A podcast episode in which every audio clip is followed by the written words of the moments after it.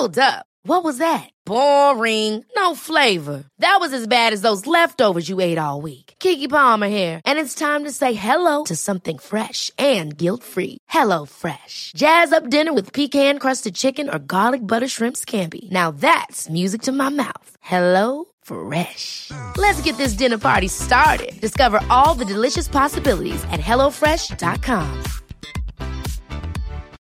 Millions of people have lost weight with personalized plans from Noom, like Evan, who can't stand salads and still lost 50 pounds.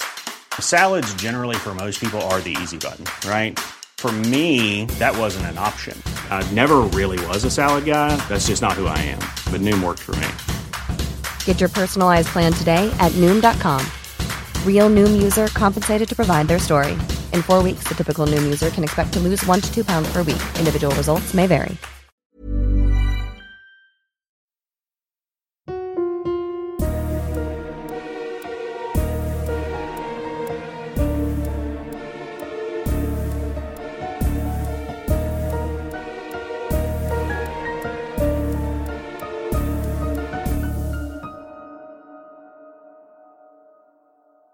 Du lyssnar på Skräcken i vitögat. En podd som får nackhåren att resa sig. Går det att dela upp människor i goda och onda? Eller har vi alla lite gott och lite ont i oss? Kallblodiga mördare har också varit nyfödda, försvarslösa och formbara. Var kommer ondskan ifrån? Det finns olika nivåer av ondska.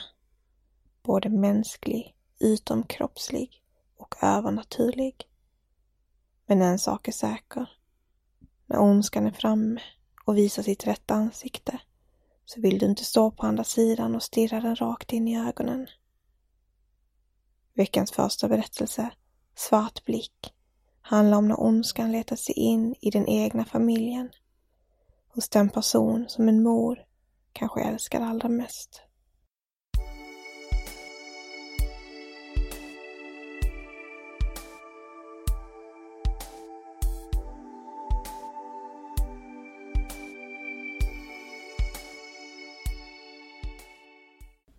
Det att födas ond? Eller är vi alla produkter av vår omgivning som formas till goda eller onda? Jag har alltid tänkt att det är det sistnämnda. Att vi föds med olika förutsättningar såklart. Men med en ren själ som sedan formas av ens uppväxt, relationer och olika trygghetsaspekter. När jag var gravid med David läste jag alla böcker jag kunde komma över om barnuppfostran och lärde mig allt om anknytning hur viktigt det är för barnet att knyta an till sina föräldrar och känna sig trygg i deras närvaro. Att en vuxen, trygg person finns där när barnet gråter och tröstar, kramar, plåstrar om, tar hand om. Jag gjorde allt det där. Jag ville göra allt rätt från början och vara den bästa mamma jag kunde vara efter egen förmåga. Jag var kanske lite väl mycket närvarande om man nu skulle kritisera mig för något. Alltid stod jag där med ett vakande öga över David när han tog sina första trevande steg, när han cyklade för första gången utan stödhjul och när han sprang runt på gården och tumlade runt i snön. Jag fanns alltid där. Akta dig! Inte så! Ajabaja! Jag gjorde så gott jag kunde. Men ändå blev det så fel. Och jag beskyllde givetvis mig själv för allt. Det kändes som mitt misslyckande när jag fick besvikna blickar från förskolepedagogerna gång på gång. Nu har han slagit ett annat barn igen. Nu har han skrämt vettet ur Anton, hotat honom med en spade. Nu har han gjort det igen. Dragit ett annat barns hår. Rivit Sanne under vilostunden. Det var knappt så att de andra föräldrarna vågade möta min blick längre på grund av allt snack som gick bakom min rygg. Där kommer hon. Mamman till det lilla monstret. Inga straff. Verkade heller bita på David. Han fick sitta i skamvrån. Han fick gå och lägga sig utan middag. Han fick inget lördagsgodis. Han fick inte gå ut och leka. Men han verkade inte bry sig. Han nästan bara hånlog mot mig när jag uppgivet försökte ge honom konsekvenser för det han gjort. Och vad gör man när inget biter? Jag beskyllde mig själv för att hans pappa hade lämnat oss. Det måste varit därför han blev som han blev. Det måste varit uttryck för någonting annat. Men såklart måste det ha varit mitt fel. Det var ändå jag som uppfostrat honom. Något måste jag gjort fel. För ingen föds för så, skadeglad, elak och ond. Han var barnet som skrattade när ett annat barn ramlade och slog sig så det kom blod. Han log när andra grät. Och själv grät han bara när det gynnade honom. Om tårarna var äkta. Jag tror inte det. Jag insåg att vi behövde professionell hjälp. Långa samtal till BUP och många långa besök. Ibland tillsammans med mig och när han blev större fick han gå ensam. Han skötte sig exemplariskt på mötena med barnpsykologerna, svarade artigt på frågorna, nickade förstående, satte ord på sina känslor. Han skärmade varenda en av dem och ingen tycktes veta vad som var fel på honom. Och så började allt om från början igen. Trots att hans destruktiva beteende fortsatte var jag aldrig rädd för honom. Ilskan och vreden som han uttryckte, som verkade finnas inom honom, riktades mycket sällan mot mig. Han var alltid lugn och sansad, sa okej okay, mamma när jag bannade hans beteende. Förlåt mamma, det ska inte hända igen mamma, med en mjuk röst. Ibland sa han till och med jag älskar dig mamma och tittade djupt in i mina ögon för att jag inte skulle vara arg på honom. Men blicken var tom.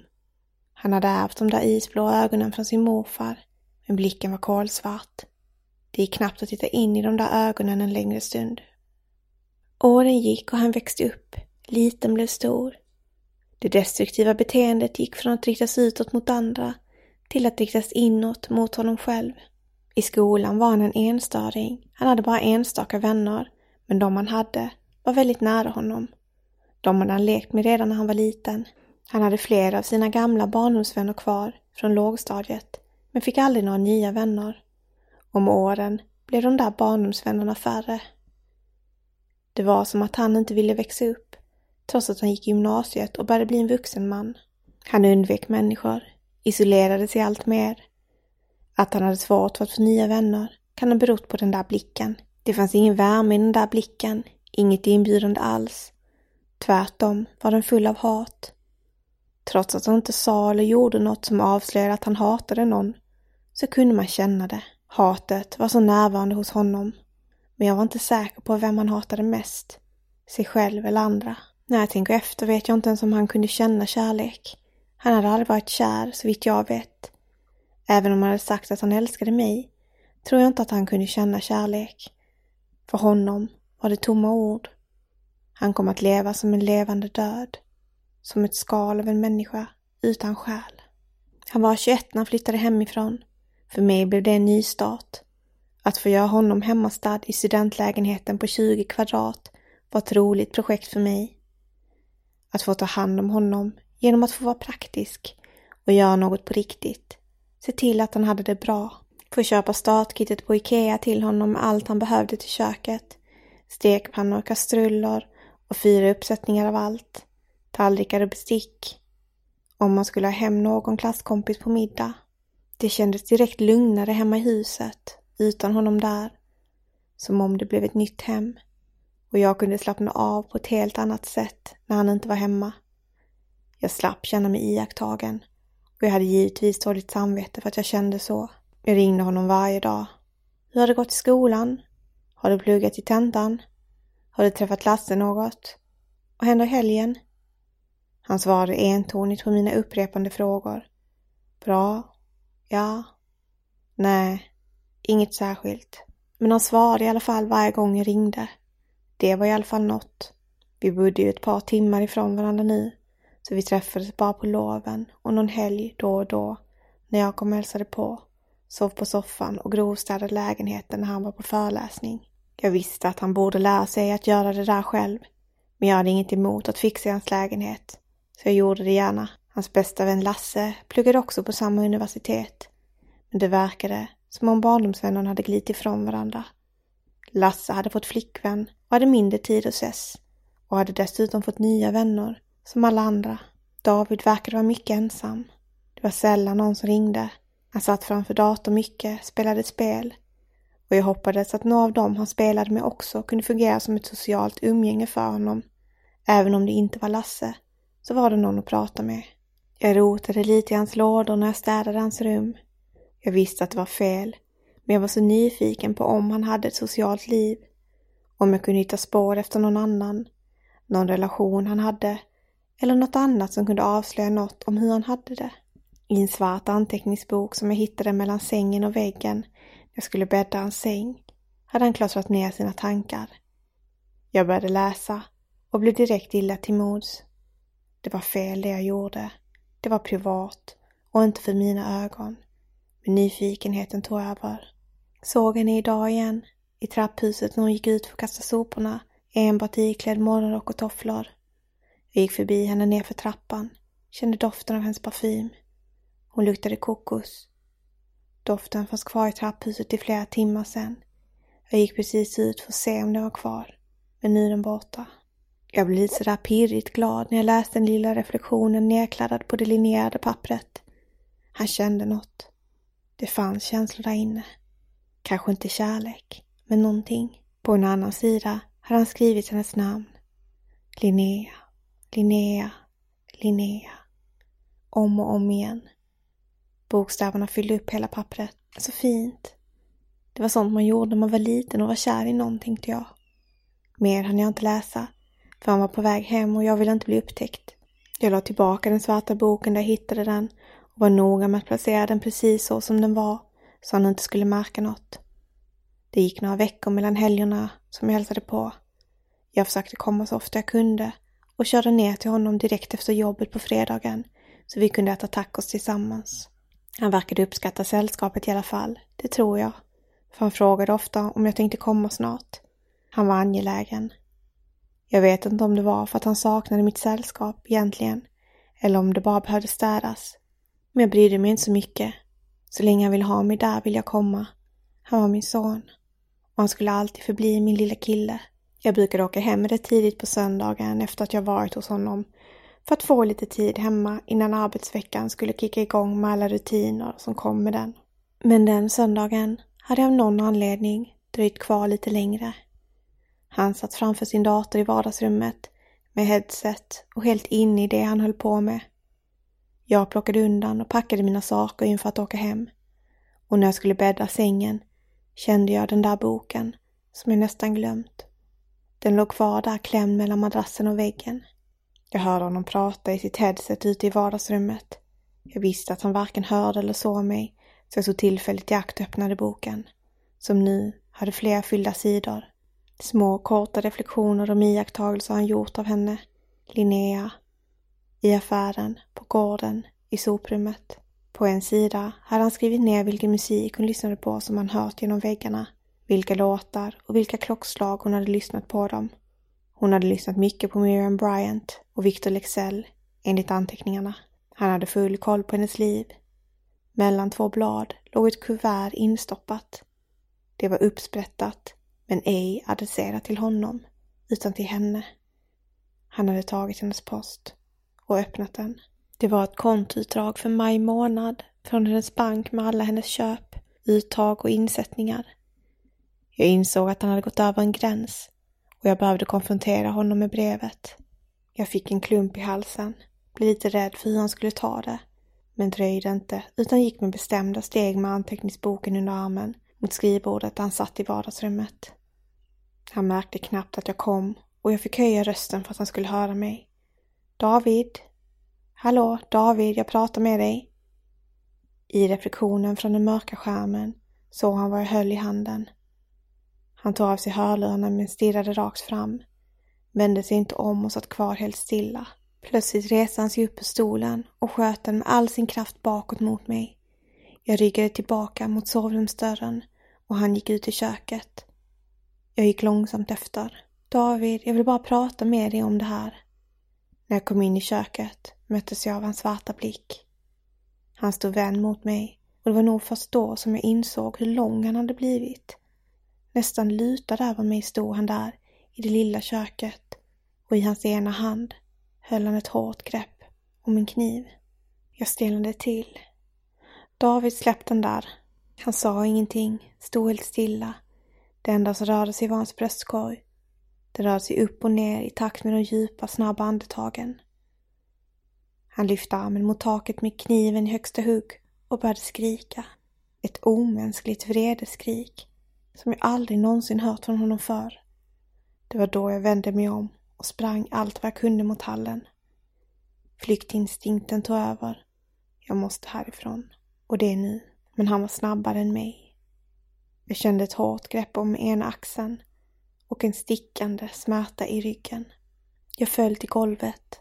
Han drog ut kniven, vände mig om och jag kände hur det varma blodet pumpade ut ur det öppna knivsåret på ryggen. Snälla David, jag ber dig. Vad gör du? Hann jag säga i det chockartade tillstånd jag befann mig i. Där låg jag i en pöl av mitt eget blod, som först var liten, men som långsamt växte. Jag visste inte helt var det kom ifrån, annat än från ryggen. Och jag visste att det var för sent att stoppa det som var på väg att hända. En overklig isande kyla spred sig i min kropp i takt med att blodet nu runnit upp runt mitt huvud och mitt hår. Jag vågade inte röra mig, jag låg blickstilla. Det sista jag såg var honom, min son, och hur han återigen höjde kniven ovanför huvudet och kom mot mig med all sin kraft. Nu hörde jag vad han skrek. Han skrek mamma. Det blev det sista ordet jag hörde. Och det sista jag såg var ondskan i hans blick. Sen blev allt svart.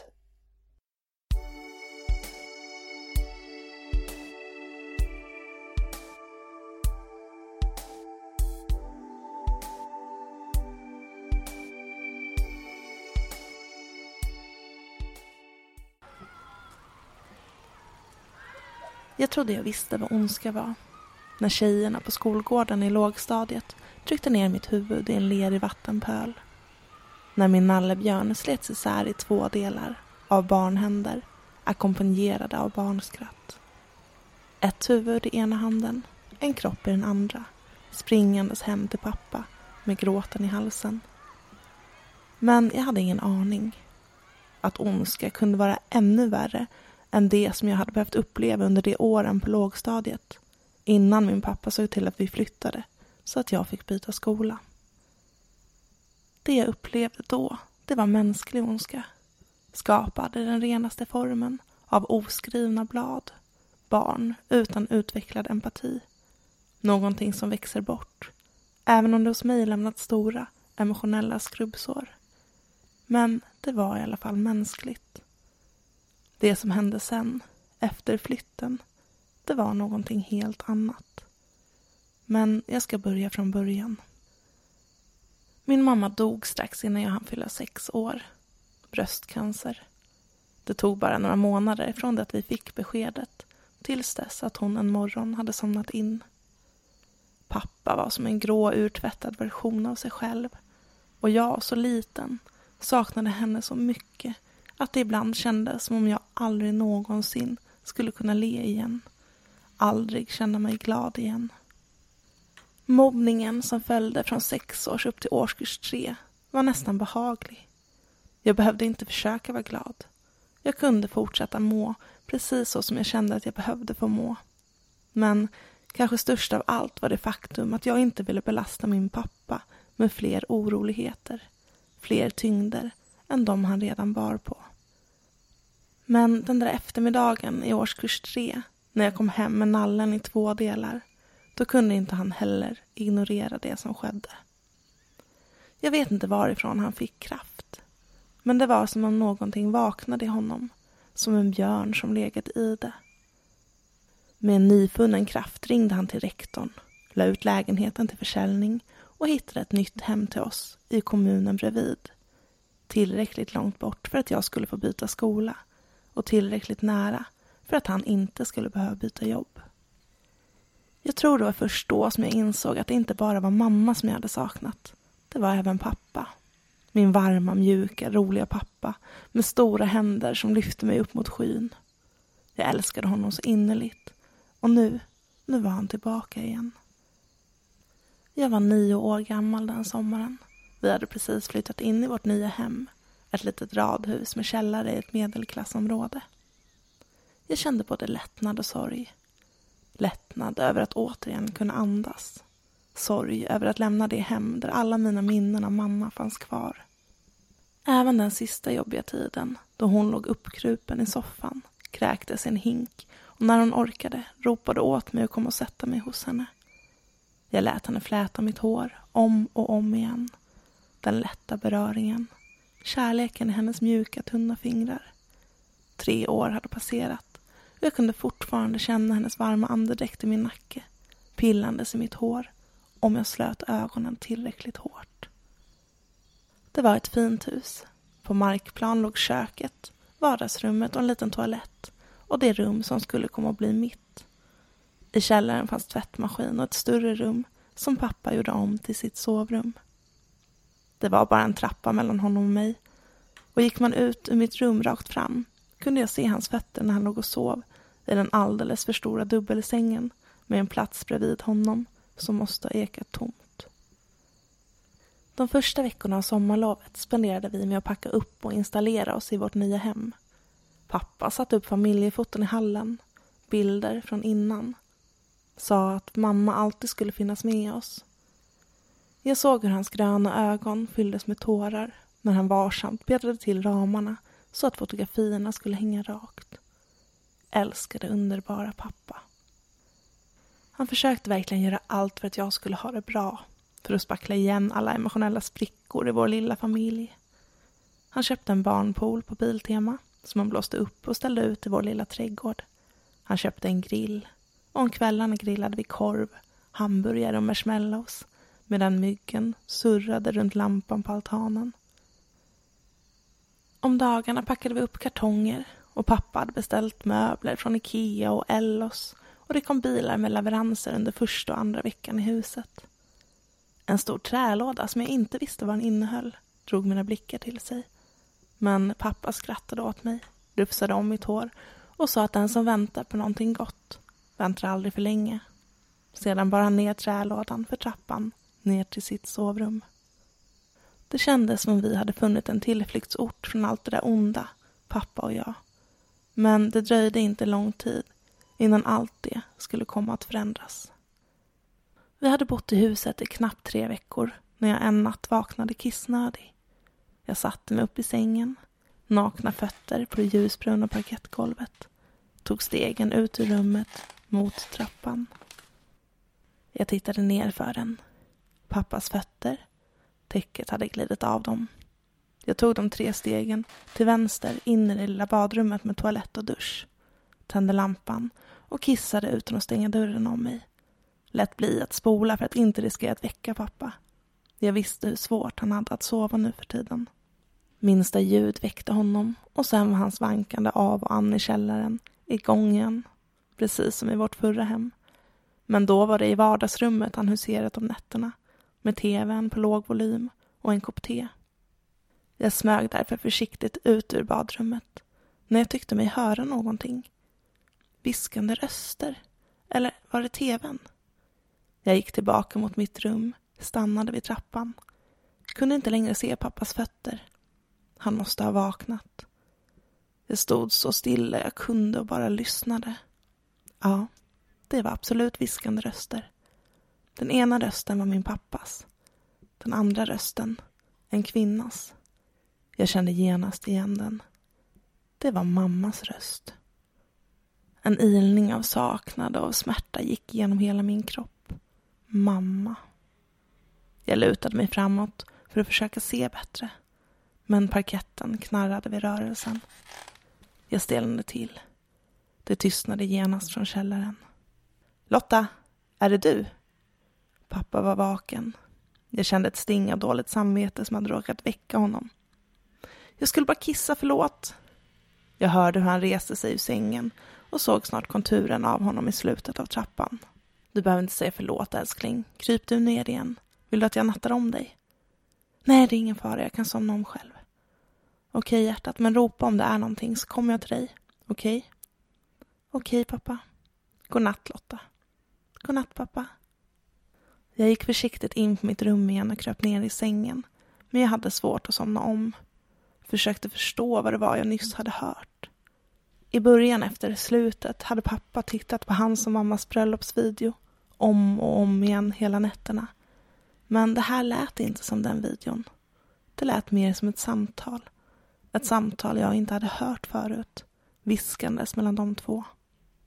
Kanske var jag bara trött, inbillade mig. Det var länge sedan han hade spelat bröllopsvideon om nätterna nu. Och kanske lät det annorlunda när det kom nedifrån, nerifrån källan, än utanför dörren som i lägenheten. Då hade jag hört allting som om vi hade befunnit oss i samma rum. Nu var det en våning ner och tvn vänd bort från trappan med skärmen mot pappas säng. Jag låg vaken en bra stund, tänkte på mamma, på hennes långa blonda hår som hon brukade sätta upp i en knut när hon koncentrerade sig. Jag tänkte på den lilla skrattrynkan i vänster mungipa. Hennes ansikte hade blivit mer och mer suddigt med tiden och det gjorde ont i mig att jag inte kunde urskilja hennes ansiktsdrag lika tydligt längre. Till slut måste jag ha somnat för jag vaknade av solens strålar som trängde in genom gardinen i mitt lilla flickrum. Det doftade kaffe och pannkakor. Jag tyckte mig höra pappa nynnandes där ute i köket. Jag kunde inte minnas sist han hade stekt pannkakor. Jag kunde inte minnas sist han nynnade glatt till en melodi.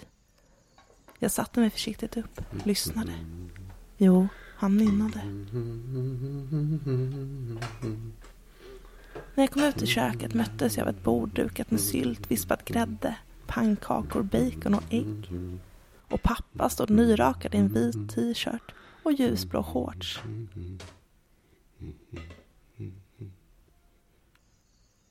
God morgon Lotta, har du sovit gott? Jag nickade till svar, stum av det jag bevittnade. Han såg nästan glad ut. Det liksom strålade om honom. Kom, sätt dig ner så ska du få en pannkaka. Han drog ut en stol åt mig och jag satte mig ner. Fick en pannkaka på tallriken och en burk sylt ställd framför mig. Jag kände mig märkligt lätt. Som om pappas tyngd även hade tyngt ner mig under dessa år. Nu var det som om luften runt omkring honom gick att andas igen. Pannkakor var mammas favoritfrukost. Hon brukade alltid steka pannkakor på söndagsmorgnarna iklädd en av pappas skjortor nynnades på samma melodi som pappa nu nynnade på. Yesterday med Beatles. Alltid med en kopp kaffe i handen. Pappa slog sig ner mitt emot mig och slog upp morgontidningen. Tog en klunk svart kaffe. Pappa, vem var det du pratade med i natt? Frågade jag försiktigt. Pappa tittade upp från tidningen, log stort mot mig. Ingen särskild, det är lite för tidigt att prata om en vännen. Du vill åka och bada efter frukosten? Jag nickade till svar. Hade han träffat någon? Och någon som lät som mamma på rösten? Nej, inte kunde han väl. Jag förstod inte riktigt vad det var han menade med sitt svar. Efter frukosten åkte vi och badade. Pappa var på ett strålande humör hela dagen och på kvällen lyxade han till det och vi grillade fläskfilé och majskolvar. Jag fick vara uppe längre än vad jag brukade och när jag väl hade krupit ner i min säng måste jag somnat direkt. Pappa hade inte ens hunnit komma in för att kramas godnatt så som han alltid brukade göra. Jag sov oroligt, drömde om de gamla klasskompisarnas elaka skratt, om min nallebjörn som någon försökte dränka i ån bakom skolan. Jag vaknade kallsvettig och hörde mig själv gråta tyst efter mamma.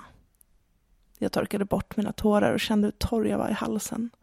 Törstig och nyvaken reste jag mig ur sängen och gick ut mot hallen och trappan, in i köket för att hälla upp ett glas vatten. Jag drack det i giriga klunkar och torkade mig om munnen med pyjamasärmen, ställde ner glaset på diskbänken, när jag plötsligt hörde någonting. Viskande, tunna röster. Jag smög försiktigt ut ur köket, tillbaka mot hallen och trappan ner till pappas sovrum. Jo, visst pratade han med någon igen. Samma kvinna, samma röst. Så otroligt lik min mammas. Men den här gången var jag lite för nyfiken för att hindra mig själv. Jag tog två små försiktiga steg nerför trappan. Jag såg pappa sittandes på sängen med ansiktet vänt bort från mig. Trappan knarrade till. Jäklar också. Pappa vände sig mot mig. Han log stort. Sedan blev leendet till is. Jag kände inte igen honom. Det var som han var vaken, men ändå inte. Fortfarande sov. Hans blick var död som på en fisk. Jag blev livrädd och skyndade upp de två stegen för trappan igen, kastade mig in i mitt sovrum och stängde dörren bakom mig. Ställde mig med ryggen mot dörren som för att hindra någon från att komma in genom den. Men ingen kom efter mig. Det var tyst i huset nu. Inga steg i trappan. Ingen pappa som ropade efter mig. Bara helt tyst. Jag satte mig ner på golvet, fortfarande med ryggen mot dörren, och grät. Jag vet inte varför. Av rädslan jag nyss hade känt, av sorgen efter mamma eller för att pappa inte kom upp efter mig och var sitt vanliga jag. Tog bort rädslan med en puss på min panna. Jag satt så en bra stund innan jag till slut vågade resa mig upp och krypa ner i sängen igen. Fortfarande sökandes efter ljud där ute. Men det var knäpptyst. Det tog en lång stund innan jag lyckades somna om igen och när jag vaknade var jag så fruktansvärt trött. Återigen doftade det av kaffe och pannkakor från köket. Mer försiktigt denna gång smög jag ut i hallen. Behövde se att pappa var som vanligt igen. Han nynnade samma gamla låt. Vände sig mot mig med ett stort leende. Det var vanliga pappa igen. Ögonen lika gröna som alltid. Jag måste ha drömt en natt. Ja, allt måste ha varit en mardröm. Så enkelt var det. Jag andades ut och gick fram till matbordet, satte mig ner på min plats. Då fastnade min blick på vattenglaset på diskbänken. Mitt vattenglas. Det vattenglaset som jag hade druckit ur under natten. Det hade inte varit en mardröm. Pappa la upp pannkakor till mig, hällde upp kaffe till sig, berättade att han skulle behöva göra ett snabbt ärende innan vi kunde åka och bada igen och frågade om jag var okej med att stanna hemma ensam. Det hela rörde sig om max tio minuter, sa han. Jag var ju en så stor tjej nu. Det klarade jag väl. Jag nickade. Det gick bra. Vi åt frukost och sedan tog pappa på sig skor, vinkade åt mig från ytterdörren och jag kunde höra honom nynna på väg ut från vår lilla uppfart. Jag plockade undan min tallrik och mitt juiceglas, ställde in allting i diskmaskinen och gick bort till mitt rum för att byta om från pyjamas till kläder. Men jag blev stående vid trappan.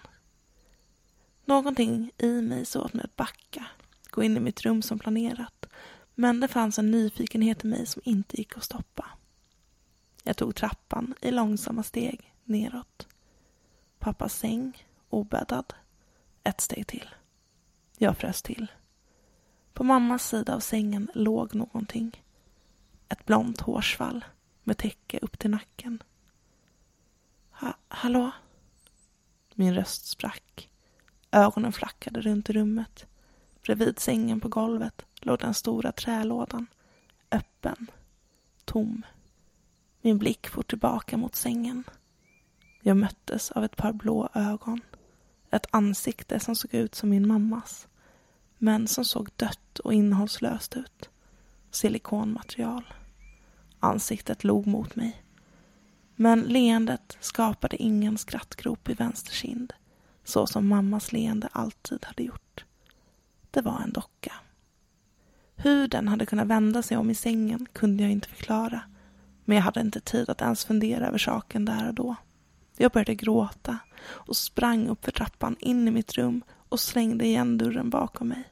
Satt mig återigen på golvet med ryggen mot dörren som för att omöjliggöra att den skulle kunna öppnas.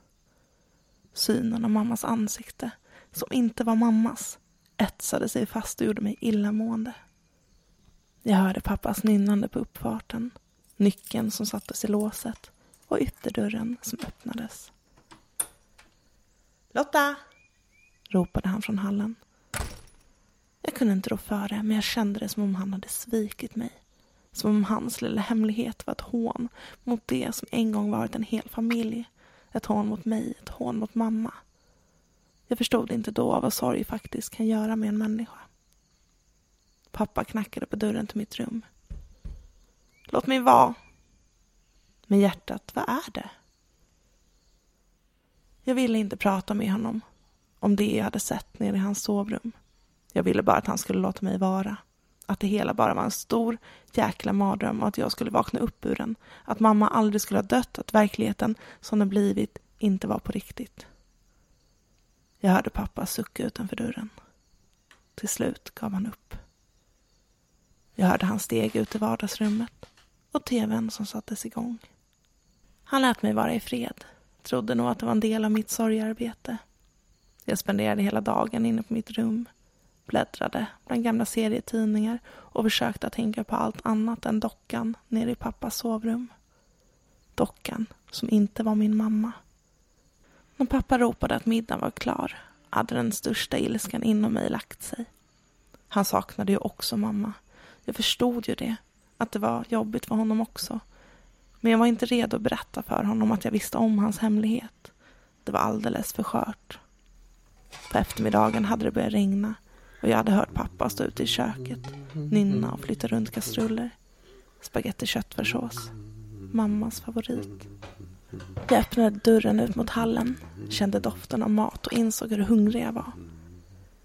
Det vattnades i munnen. Jag slängde en snabb, rädd blick nerför trappan när jag gick förbi den. Men jag kunde inte se någonting mer än sängänden och bäddade lakan. När jag kom ut i köket frös jag till is. Det var som om någon hade stuckit en kniv i magen på mig och vridit om. Framför spisen stod pappa med ett glas röven i ena handen och tre par bestick i den andra. På bordet, dukat med tre tallrikar och ännu ett vinglas.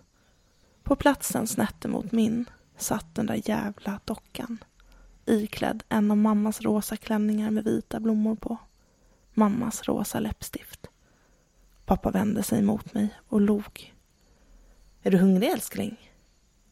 Jag stod som förstenad, kunde inte röra mig. Hade pappa helt tappat det?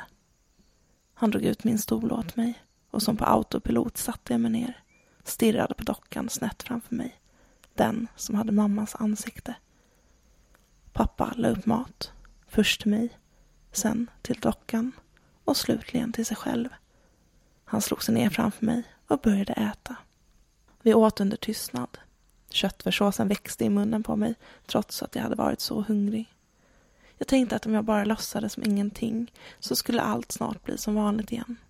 Pappa skulle bli som vanligt igen. Efter maten bad jag om att få leka på mitt rum.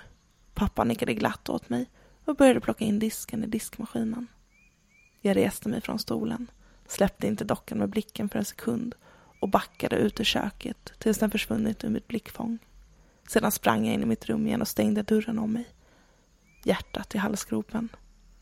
Hela situationen var så befängd, så absurd och för en nioåring helt omöjlig att ta in. När jag senare samma kväll smög ut ur mitt rum för att borsta tänderna såg jag pappas bakhuvud där han satt i soffan i vardagsrummet. Bredvid hans huvud, det blonda håret. Jag hade fruktansvärt svårt att somna den kvällen. Övertygad om att jag hörde pappa prata med dockan och dockan prata tillbaka.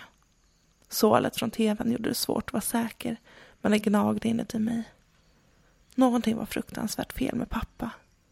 Och någonting var fruktansvärt fel. Och någonting var fruktansvärt fel med den jävla silikondockan. Veckan som följde var pappa på ett strålande humör. Dockan som såg ut som mamma åt frukost med oss, satt ute i trädgården med en tidning i ena handen när pappa rensade ogräs. Hon satt med vid middagsbordet och senare i soffan bredvid pappa till kvällsnyheterna. Jag slöt mig mer och mer, höll mig på mitt rum så ofta jag bara kunde, sov oroligt och hörde röster från nedervåningen. Pappas och en kvinnas. En röst som lät som mammas, men som jag instinktivt visste inte var det. Det var fredag kväll och pappa hade lovat mig att jag kommande morgon skulle få åka hem till mormor och morfar och sova över. De hade kommit hem från Kanarieöarna och hade saknat mig, sa han. Jag längtade innerligt efter att få lämna huset, att få komma bort från dockan som liknade mamma, men som inte var mamma. Den natten vaknade jag av en melodi. Mammas favoritsång. Melodin nådde mig i mina drömmar och fick mig att långsamt vakna till. Fortfarande förvirrad över vad som var dröm och vad som var verklighet. Fingrarna som sakta smekte mitt hår. Rösten som lät som mammas. Jag slog upp ögonen. Det tog en liten stund innan jag förstod vad det var jag såg. På sängkanten bredvid mig satt dockan. Den rosa målade munnen log stort mot mig. Fingrarna smekte långsamt mitt hår. Och den nynnade. Jag har aldrig skrikit så högt i hela mitt liv. Jag skrek rakt ut efter pappa, efter mamma, på hjälp. Dockan log om möjligt ännu större mot mig. Ett elakt leende utan skrattrynkan som var mammas. Dörren smällde upp och pappa kom inrusandes i rummet. Först förfärad, sedan skrattade han. Lättad i blicken. Åh gud Lotta, du får inte skrämma sådär. Jag trodde ju att någonting hade hänt. Jag stirrade tillbaka på honom. Såg han inte det jag såg? Vad var det med honom? Ta bort den! kved jag till slut. Tårarna rann ner längs kinderna. Snälla pappa, ta bort den! Älskling, jag tror inte att Lotta är riktigt redo än, sa pappa och strök dockan, som inte var min mamma, över håret. Då rörde sig dockans huvud, släppte min blick och vred på huvudet mot pappa. Sen måste jag ha svimmat, för nästa sak jag minns var att jag vaknade av att dörrklockan ringde. Solen sken in på mig och jag hade en sprängande huvudvärk. Jag hörde mormors varma röst inifrån hallen, sedan morfar och pappa. Sedan ett förfärat skrik från mormor. Det tog några sekunder, sen öppnades dörren till mitt rum. Mormor med ett sammanbitet leende. Hej mitt hjärta, du, kan du klä dig och packa lite snabbt? Jag nickade mot henne, förstod på hennes allvarsamma ton att det var någonting som inte stod rätt till.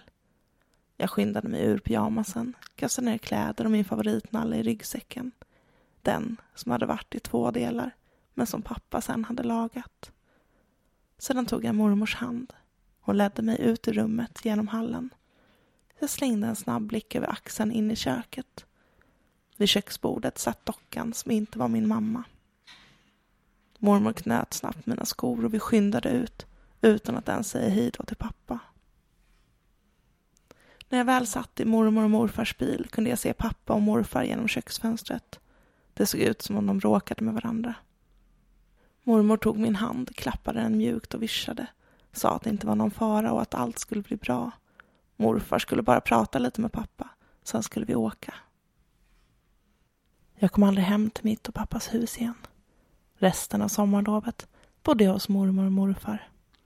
Långsamt förändrades gästrummet till ett flickrum. Morfar fyllde på med saker från mitt rum där hemma. Jag visste att de hade sett dockan där vid köksbordet med en kopp kaffe placerad framför sig. Jag visste också att pappa inte längre var den pappa som han hade varit. De vuxna förklarade för mig att pappa var sjuk. Inte sjuk så som mamma hade varit, utan sjuk av sorg. Och att jag skulle få bo hos mormor och morfar tills dess att han blivit frisk igen. Han skulle få hjälp, förklarade de, så mjukt och fint de kunde. Men pappa blev aldrig frisk. Idag har det gått 20 år sedan den där lördagsmorgonen då jag lämnade mitt och pappas hem. Och idag var första gången sedan jag var nio år gammal som jag träffade min pappa igen. Jag fick skriva in mig i receptionen. En kvinna med rött läppstift ledde mig genom korridorer med stängda dörrar ut i en sal med fönster som hon kallade för sällskapsyta.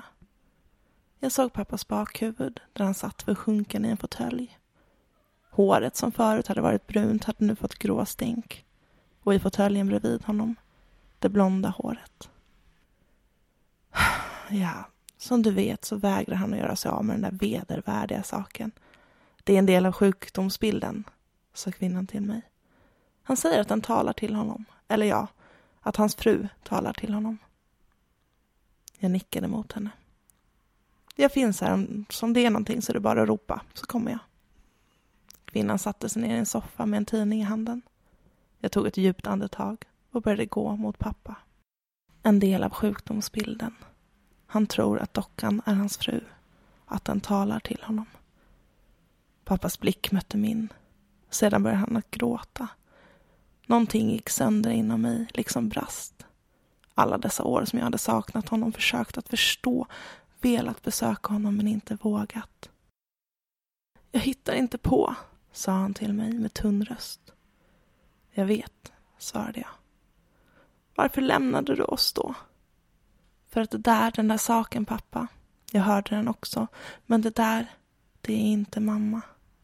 Dockan log sitt illvilliga leende mot mig och jag kände hur det knöt sig i magen. Snälla pappa, det där är inte mamma. Han ilsknade till mot mig, svor och började skrika.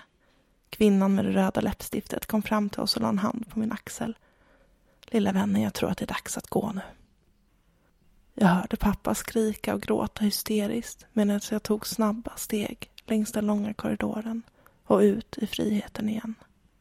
Jag vet att det är en del av min pappas sjukdomsbild. Schizofreni, vanföreställningar, skapade utifrån sorgen och förlusten av min mamma. Det är i alla fall vad läkarna säger. Men jag vet någonting som de inte vet. Pappa har inte helt fel. För någonting lever i den där dockan. Någonting ondskefullt, lika vedervärdigt som en cancertumör. Jag hörde den tala. Jag minns fortfarande dess fingrar som smekte mitt hår. Kanske är jag också sjuk. Kanske har jag också vanföreställningar. Men det finns en sak som jag vet och som pappa nog innerst inne också vet, fast han inte vill. Att dockan som liknar min mamma inte är min mamma. Inte är hans fru. När jag vände mig om mot pappa en sista gång hade dockan också vridit sitt huvud åt mitt håll. Kvinnan med de röda läpparna verkade inte notera det. Kanske är jag också sjuk. Jag hör melodin ibland om nätterna. Rösten som låter som mammans, men som inte är det. Som nynnar och viskar. Jag kommer aldrig att lämna dig, så som hon gjorde. Minnena av min mamma har bleknat bort och bytts ut av denna plastiga version av henne. Och det som är värst är att jag har börjat njuta av hennes nynnande om nätterna. Längta efter hennes fingrar i mitt hår.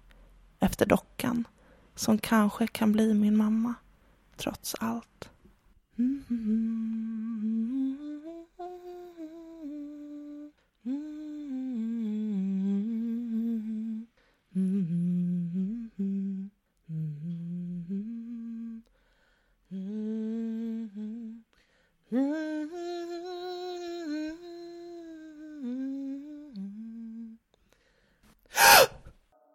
Du har lyssnat på Skräcken i vitögat. En produktion av Sevo Neblin Media.